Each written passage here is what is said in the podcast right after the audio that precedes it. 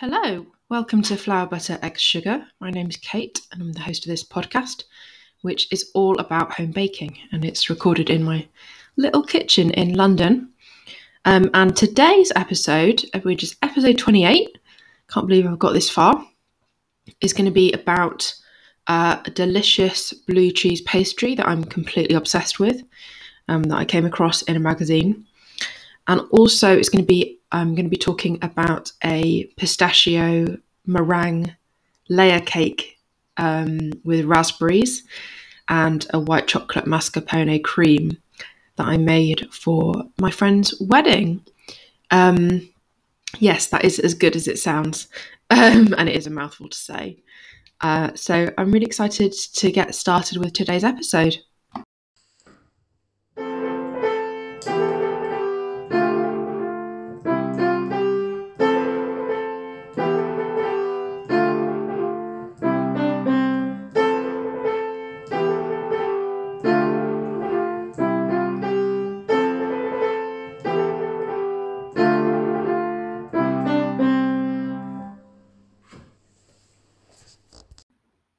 So I normally start with talking about what I've been up to this week, but I've had quite a busy week. Um, so I've not done a huge amount of baking outside of the bakes I'm going to be talking about already, which is which is quite a lot, isn't it? Really.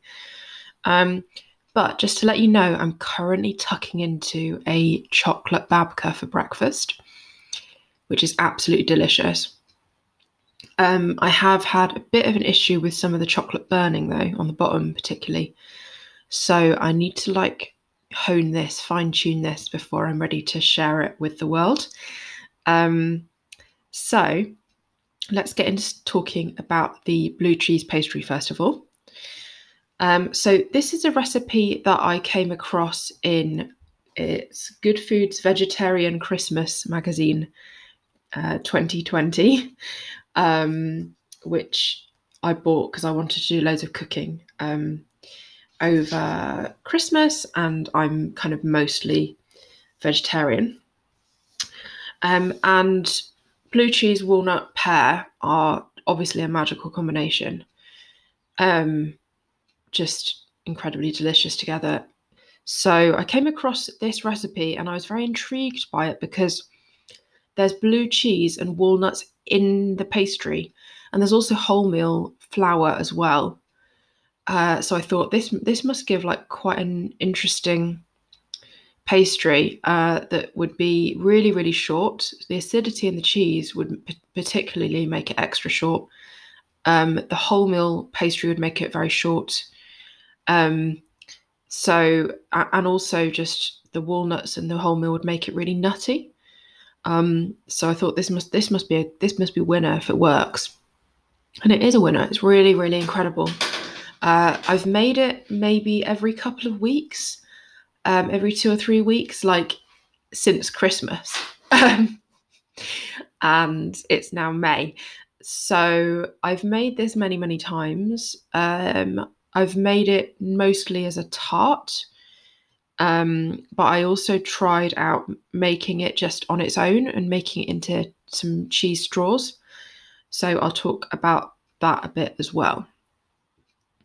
Um, so this recipe, um, it comes from a, uh, a food editor and recipe developer called Anna Glover, and I I messaged her on Instagram to tell her how obsessed I am with with her recipe, um, and she very kindly messaged me back. So that's very nice of her. Um, so the, for the pastry, you need 100 grams of wholemeal flour, um, and I found that when I don't have regular wholemeal flour, I found that I can use strong wholemeal, uh, the sort that I'd normally use in bread, or I can use spelt wholemeal. Um, I found both of those work okay. Um, you want 100 grams of plain or all-purpose flour. I think if you're going to use spelt wholemeal, then or then you might want to make this strong white, um, just because it's already a very short pastry, um, and it may be very very difficult to work with otherwise uh, 50 grams of walnuts, um, 100, 100 grams of cold cubed butter, one egg, and I found this works with both UK medium and UK large, which is the equivalent to US large or extra large, 50 grams of a hard crumbly cheese, like Stilton or Gorgonzola Picante, and a pinch of salt. And then for the filling, you want um, three UK large or US extra large eggs. Um, so the total weight of that would be 180 grams. So if you don't have the same size eggs, you could weigh them instead. Um, and you want one of the eggs to be separated, uh, and you want to reserve the egg white. Um, and then you want a tablespoon of olive oil, um, a leek that's sliced, 125 milliliters of double cream. I've found that I can use 150 ml because you don't really get 125 ml uh, tubs here. And um, so I don't really like waste. I've been using 150 50 ml most of the time. You need a ripe pear um, that you're going to be halving, coring, and thinly slicing when it comes to assembling the the, the, the tart. Um, you want 50 grams of a hard crumbly cheese, the same that you use in the in the pastry. Um, I often will use more actually because again I don't really find that I get 100, 100 gram ma- amounts of cheese. Um, I normally buy 150 grams uh, in a packet, so that's how much I, no- I normally use quite a lot more cheese than it says. Um, uh, but you can also, yeah, I don't know. You could also use it in something else. Obviously, you don't really need me to tell you that. Um, 40 grams of walnut halves. Again, I do usually use more than this because I just love it. Um, and yeah, so you could increase this a little bit. You need a bit of butter to grease your pie dish uh, or tin, and you need some salt and pepper for seasoning. Um, so to make the pastry, you put both the flours in the walnuts into the bowl of a food processor and pulse until the walnuts are finely chopped. You add the butter and a pinch of salt, and then you pulse that again until the mixture resembles damp sand. You add the cheese and egg and pulse it together again until the mixture comes together in a ball. And then, if you need to, if it's not quite coming together into a ball, you might want to add drops of cold water. So I find that if I'm using a medium egg, I do need to use a, uh, add a couple of drops of water. But if my egg is large, obviously there's more, there's quite a lot of water and binding stuff in the, well, proteins that bind the pastry that are in the um, egg white. So I don't find that I need to add water if my egg is large. Um, and then you want to wrap the dough and chill it for 30 minutes. And that is the pastry made. So we're now going to talk about blind baking. Um, this is something that I don't normally have patience for, but it really is quite important in this recipe um, because the pear is really wet um, and you're putting in a wet filling. And this just ensures that the pastry is like really extra crisp. Um, so trust me, this is actually worth it this time. I often find that blind baking is to it, the sort of like ratio of time spent and reward is not is not there for me a lot of the time. But this this pie or tart is so delicious that I personally find it worth it. Um, so you heat the heat the oven to uh, 200 degrees C or 180 degrees fan or gas 6 which or um, 390 degrees Fahrenheit. Um, grease a 23 centimeter tart dish with butter. Is that about? I think that's about nine or 10 inches, isn't it? Um, but I'll make sure I put up a, an equivalent on the website. Um, roll the pastry out onto a lightly dusted uh, work surface, obviously dusted with plain flour, to the thickness of a one pound coin. I looked this up and it's like 3.15 millimeters or like a very small amount of an inch. So basically, just quite thin. Um, then you want to place that into your buttered dish using the rolling pin as a sort of transportation device um, if needed, so that it, it isn't just like falling apart in your hands. Um, you can definitely patch any cracks with offcuts and press them into the dish.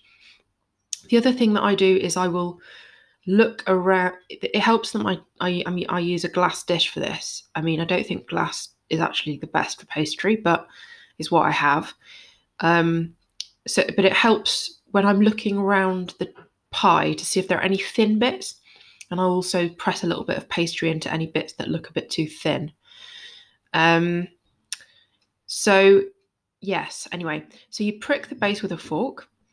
Um, then you get a sheet of baking parchment, scrunch it up, which I always find incredibly satisfying. Um, then you put the baking parchment in the in the um, pie, and then fill that with baking beans or dried pulses is what I normally use. Um, then you will bake that with the baking beans inside of it for about 15 to 20 minutes. Um, once it's had that 15 to 20 minutes, you uh, tip the baking beans out very carefully, obviously. You take the parchment out. You then glaze the inside of the pastry dish with the egg white using like a pastry brush. Um, and then you bake that for a further 10 to 15 minutes until it's light golden and dry. Um, and this is the key to getting incredibly crisp pastry for this dish. So, really important process. Um, once it's had that further 10 to 15 minutes, just take it out, leave it while you make the filling. Um, or you can make the f- filling while it's in the oven, actually.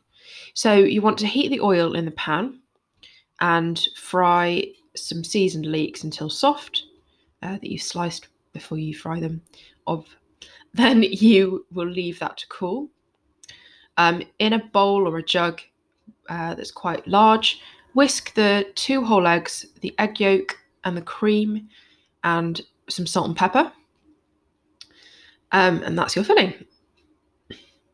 Then you want to um, slice your pear if you haven't already. Um, obviously, core it uh, and, and, stuff as well, um, and arrange that into the base. Now, there's two schools of thought here. So the original recipe tells you to kind of leave, keep the the pear halves sort of sort of intact, but just fan them out a bit. That is what looks best, and it's what the picture I've put on the website. That's what it, that looks like. It does look very pretty. However, you don't get as good a distribution of pear throughout the tart.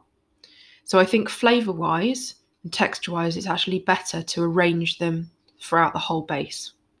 But I'll leave that up to you. Then you want to spoon the leeks on top. Then you scatter in the cheese and most of the walnuts. You pour in the egg and cream mix, um, and then scatter any uh, a few walnuts on the top if, if you want to. Um, and then you bake that for another 25 30 minutes until it's set with a slight wobble in the centre and you want to leave that to cool for a little while before you try and slice that up. Um, so that's the uh, pear walnut blue cheese tart, um, and it is absolutely incredible. Um, I would recommend serving this with just like um, maybe like a spinach salad that you've dressed with a bit of like red wine vinegar, um, olive oil, salt, and pepper. Um, or you could, I think, when I'm in, in the winter, I think around when I'm making this around Christmas, I served it with kale and potatoes, but that's quite heavy um, for this time of year. So I've been serving it with a spinach salad more recently. Um, okay, so that's the, the tart. Uh, we've really, really been enjoying eating that. Um, and now I'm going to talk about making this pastry into straws. So to make this into straws, you're going to follow the same steps to make the raw pastry. Um, but rather than putting it in a case and baking it off, you will roll it into a rectangle, again on a lightly floured surface. Um, scatter half of that rectangle with um, about 50 grams of blue cheese, and then fold that over and roll it out again um, I'd try and have this as as kind of thin as you can, really, but it's very very it's not easiest thing to work with. Um, then you want to cut that into strips. Um, I did little twisties, but I found that they were a bit too thick. Um, and then it meant that some of the pastry in the middle was a little bit under. So I think I probably wouldn't do little twisties again. I think I would probably just cut them into strips. Maybe using um, a pastry cutter. You could actually make them into like little shapes instead, couldn't you? Instead of straws. But I, I think you just want to make sure that they're quite thin. Um, and if so, if you do twist them, still make sure they're thin. Um, it is it might crumble here and there, uh, but you can kind of repair it quite easily using the warmth of your hands and a bit of and just kind of push the pastry together. Um, yeah, and then you will um, you might want to scatter over a teeny bit of extra cheese.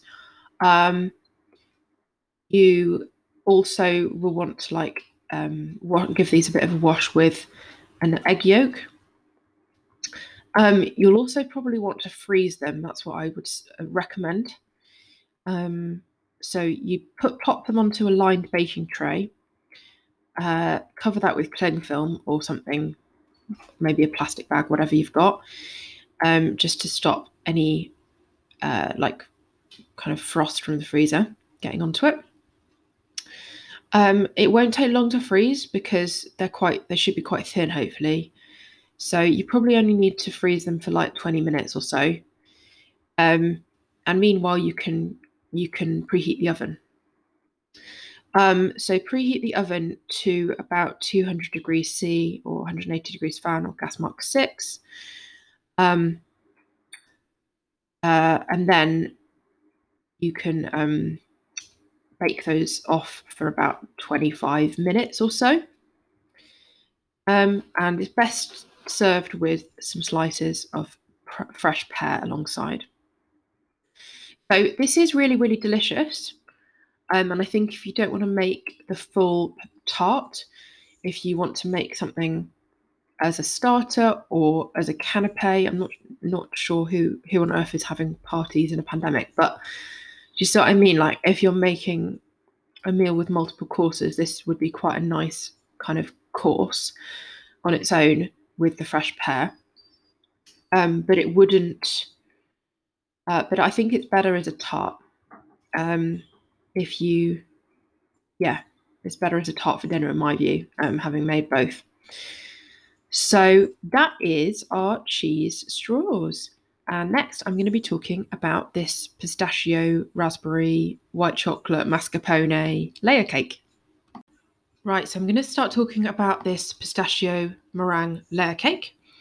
Um, this is adapted from uh, a recipe for a hazelnut macaron torte, which was on Smitten Kitchen. Um, and I think Deb from Smitten Kitchen adapted that from a couple of other recipes.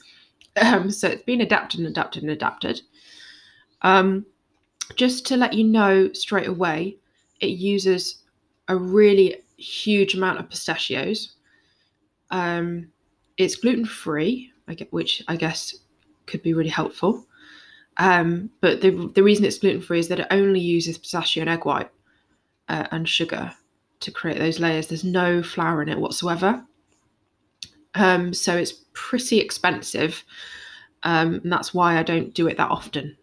But um, my one of my best friends was getting married, and I was her only guest. Um, she had a micro wedding, her and her husband, um, because of COVID. Uh, they there was just four of us basically, and and a photographer. Um, I was a witness, which I've never done before. Very exciting and we just did a it's really simple wedding. Um, then went we went to uh, we did there were some pictures. We walked over to restaurant, had a meal, um, which you can do currently outside at the moment in Britain, or in sorry, it's different in different parts of the UK, but that's what you can do in England at the moment. Um, yeah, and and we had then we went back to theirs um, and had cake and champagne. So it was a really, really lovely day. Um, thank you, Melina, for for asking me to be a witness. It was very exciting. Um, and obviously, I had to make them a cake. When they have, they're going to have like a bigger reception next year. Um, I mean, part of the reason they had this really, really small wedding is because Melina's German. And so there's loads and loads of travel restrictions at the moment. Um, so th- they just were like, we'd rather just wait to have a proper do next year and then we can invite everybody that we want to invite. Um, and uh, so I, I think if it was for that, I probably wouldn't offer to make a cake because I'd probably get too stressed making cake for lots of people. Um, but particularly since it was a really small wedding, I was like, I've got to make a cake if you'll let me. Um, it would be obviously my honour and pleasure because I love baking um, and a nice little present f- for the married couple. So um, yeah, so I, I they I, I, gave them some options. I think at first they were like, Katie, you really need to calm down. But that's just my brain. I gave them literally like 20 different options of flavourings. I was just on one on that day. And this is what they opted for. Um, I've made this, this is the second time I've made this. I also made it for my partner's birthday, um, or made something very similar. The cream was different actually last time. Um, so for that, I literally just made a very simple chantilly cream with like a teeny bit of icing, sugar, double cream, um, and vanilla. Um, whereas this time I made a mascarpone cream, so it's slightly um, slightly fancier, I guess. I think both are really good. I'm not sure if I have a favorite. I think I I guess I'd have to like compare them side by side because I've not I've only made it like once a year. Um, uh, so I don't I, I don't really know. Um, but I would say that the you could act, even though there's only a small amount of white chocolate in this, you can really taste it in that filling. Um, so I think it really works, especially with the tangy mascarpone. Um, so right, let's get into talking about how it's made. So you want 225 grams of caster or superfine sugar. You want the whites of six UK large or US extra large eggs, which is about 240 grams total egg white. You want an eighth of a teaspoon cream of tartar. You want 400 grams of pistachios without shells. And you want a quarter of a teaspoon of salt. And then for the filling, you want 50 grams of white chocolate, a tablespoon of vanilla paste, 250 grams of mascarpone, 250 grams of double or heavy cream, um, 50 grams of icing sugar, and about 250 grams of fresh raspberries, which is, um, if you're buying those little punnets in the supermarket, um, it's just shy of two of those.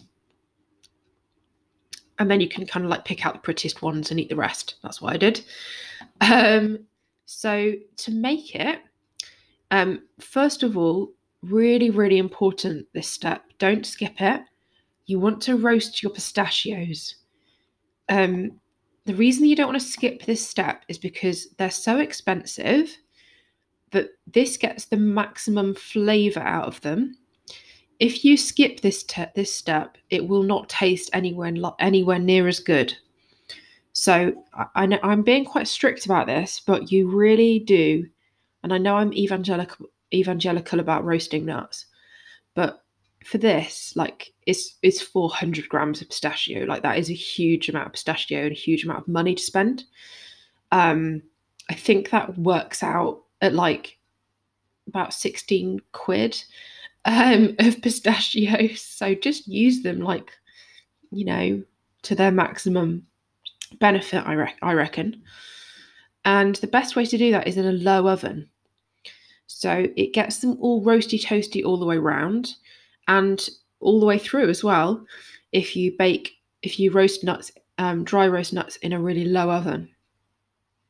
So I did this in an oven that was a, around about 325 degrees Fahrenheit, um, which is about 160 degrees Celsius or 140 degrees if you've got a fan oven or a gas 3 um, for about 15 to 20 minutes.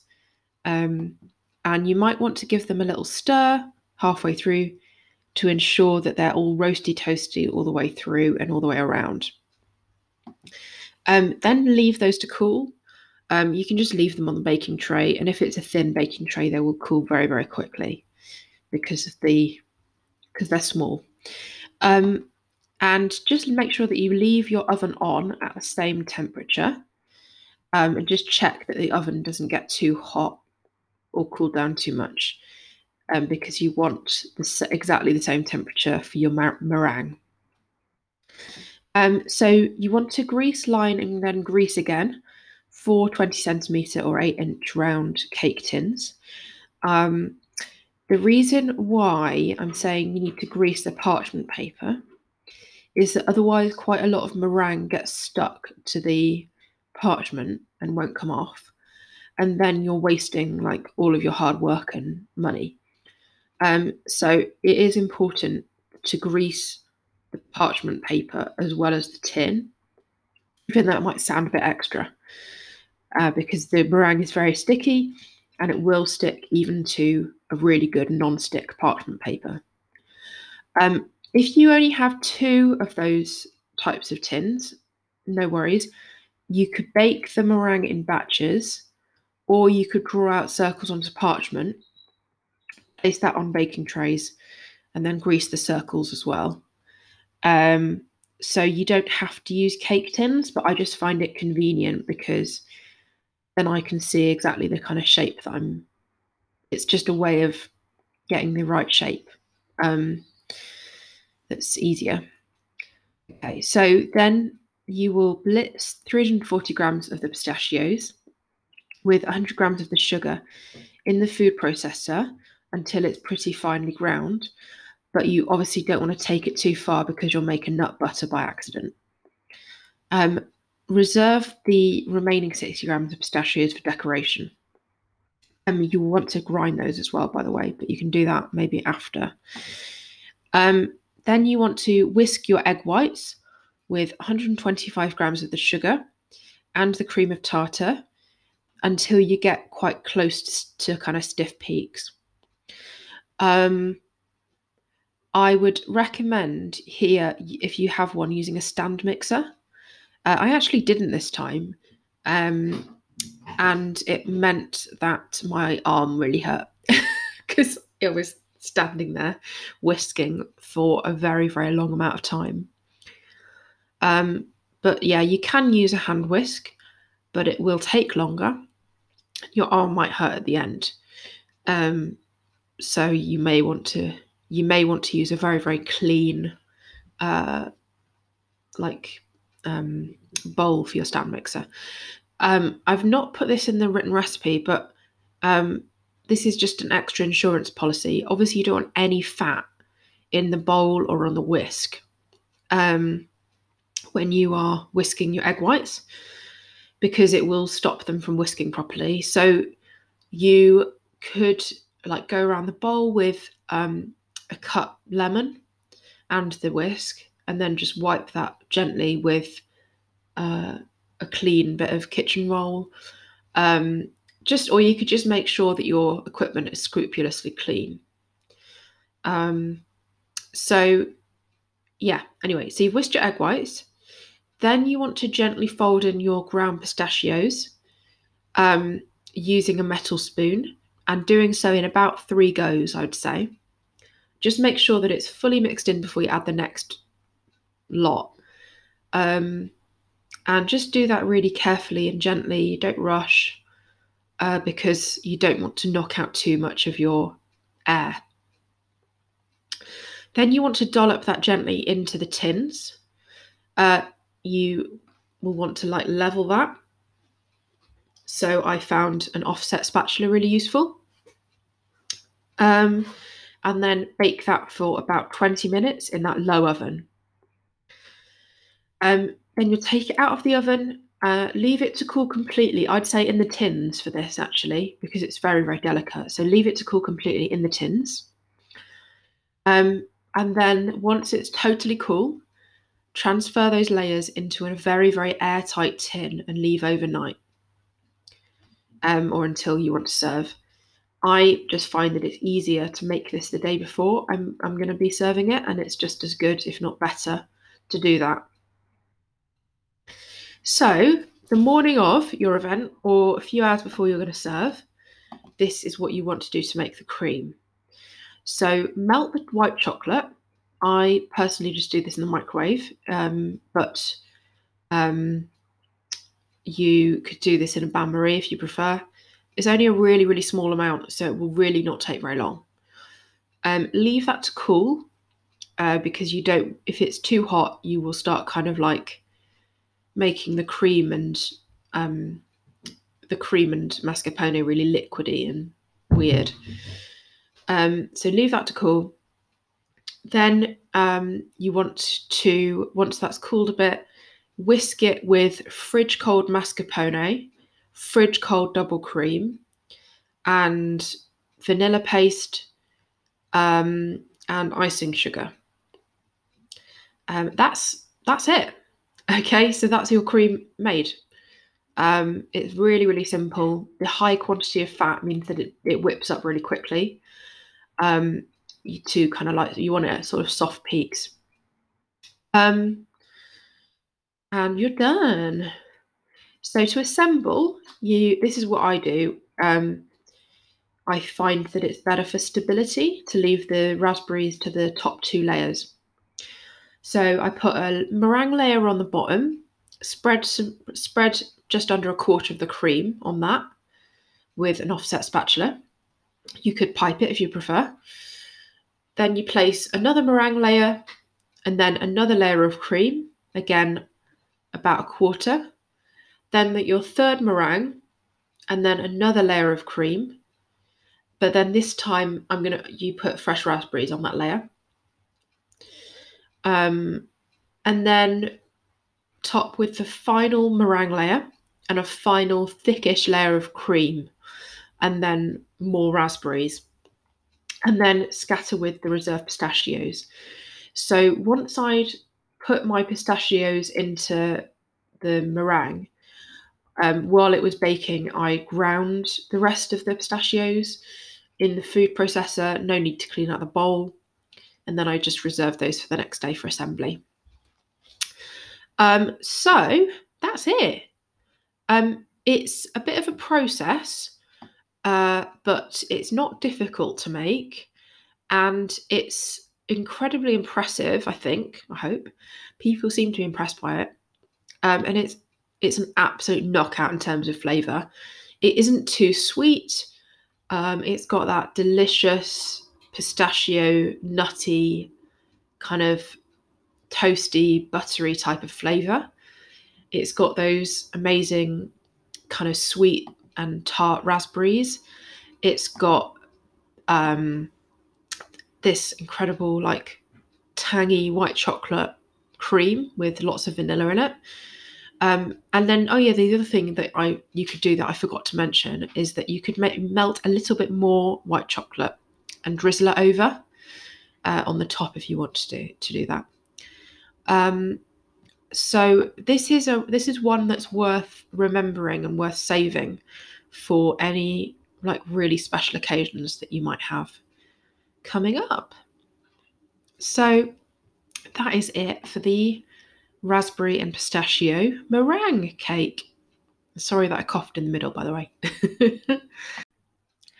so, all that is left for me to do for this episode is to tell you about what is coming up next. Um, and this is still pastry month. So, next week I'm going to be talking about another pastry. Um, and it's I'm going to be attempting for a second time choux pastry um, which I found not as hard as people seem to think or say. I think, you know, like I've said before, kind of baking competition shows with their kind of like um, time restraints and high level of pressure and things like that maybe give a false idea of what baking can be like at home. Um, so I didn't find them that tricky. Didn't find it that tricky. I was just following the instructions carefully last time, but maybe pride will come before a fall, and next time I make it will be a disaster. We'll see. Hopefully not. But I'm going to make some cream puffs. Um, so I'm within that. I'm also going to be making a creme patissiere. So, um, listener Lenny, uh, you definitely will want to tune into the next one. Um, does anyone say that anymore? Is anyone tuning in? It's not a radio, but you know what I mean. Definitely listen to the next one because I will be talking about creme pat, um, and um, I will be using that creme pat in my cream puffs, which I haven't really decided what fillings I'm going to make yet, but I'm going to maybe try and make a couple of different fillings four different options. Um, so that's going to be exciting. Um, and the other thing to tell you about is coming up on the pod. I'm considering whether I want to move to a fortnightly format. Um, and then I think that way it might leave me more time to do things like interviews or bring on guests to talk about things. Um, it's just obviously working full time, it's quite a big time commitment for me to do that sort of podcast. Um, but if it's what people want, then I'm happy to do it. And also, I think it would be really nice actually to interview people. Um, but I think if I want to do that, I think I might have to move to a fortnightly podcast. Um, so do let me know what you think about that. Um, you can email flour, butter, egg, sugar at gmail.com or just get in touch with me on social media. Um, the links to all of the social media is on the website, which is flour, butter, eggs, sugar.com. Um, and yeah, we're on Facebook and Instagram. Um, you can also find written recipes on the website. And yeah, and see what else I've been up to over on Instagram, particularly. We also have a Facebook listeners group, um, and I sort of post like th- things I've been up to occasionally in there as well. So join us if you'd like to. Um, if you use Apple Podcasts or a platform where you can review, please do leave a review, particularly if it's a nice review, so that it helps people find the podcast. Um, or just tell your friends or family about the podcast. Um, and the other thing was that I was looking at my stats and I noticed that actually most of my listeners are living in the US, which is really interesting. Shows me that none of my friends are listening, which is hilarious. Um, but that's fine. It's because they're not really that into baking. Um, so I was wondering if I'm being accommodating enough for you because I am very uh, set on using weight to measure. I don't think cups are accurate. Um, and the other thing is that I suppose I could go online and buy American cup measures, but our cup measures are different. How weird is that? Um, like your cup measures are smaller than ours. Um, it's really bizarre. So even though we barely ever use cups here, we still have a, a sort of UK standard cup size, um, not for bras, for baking, um, which I don't, I just don't really understand why it's different, but it is different. Um, I would, yes, I'd quite like to still use weights, but do you want me to include um, the like equivalent in pounds and ounces? Um, like, just let me know um, what what you think about that. If I'm being kind of like accommodating and inclusive enough, or if you need recipes in a different format. So, um, thank you very much for listening. Um, really lovely talking to you as always. I'm really enjoying making the podcast. Um, I hope that some of you are enjoying listening too. It's just really nice. It's like a little project where you kind of like try out different things, and it's an excuse to make more stuff. It's an excuse to like make elaborate things. I'm like, oh, it's for the podcast. That's why I'm spending four hours in the kitchen today. So it's just a really nice thing that to do that I'm really enjoying. Um, and yeah, um, so thank you to my sister Ruth for our jingle. Um, thank you to my partner Gemma for being our taste tester. And I will see you next time. Bye.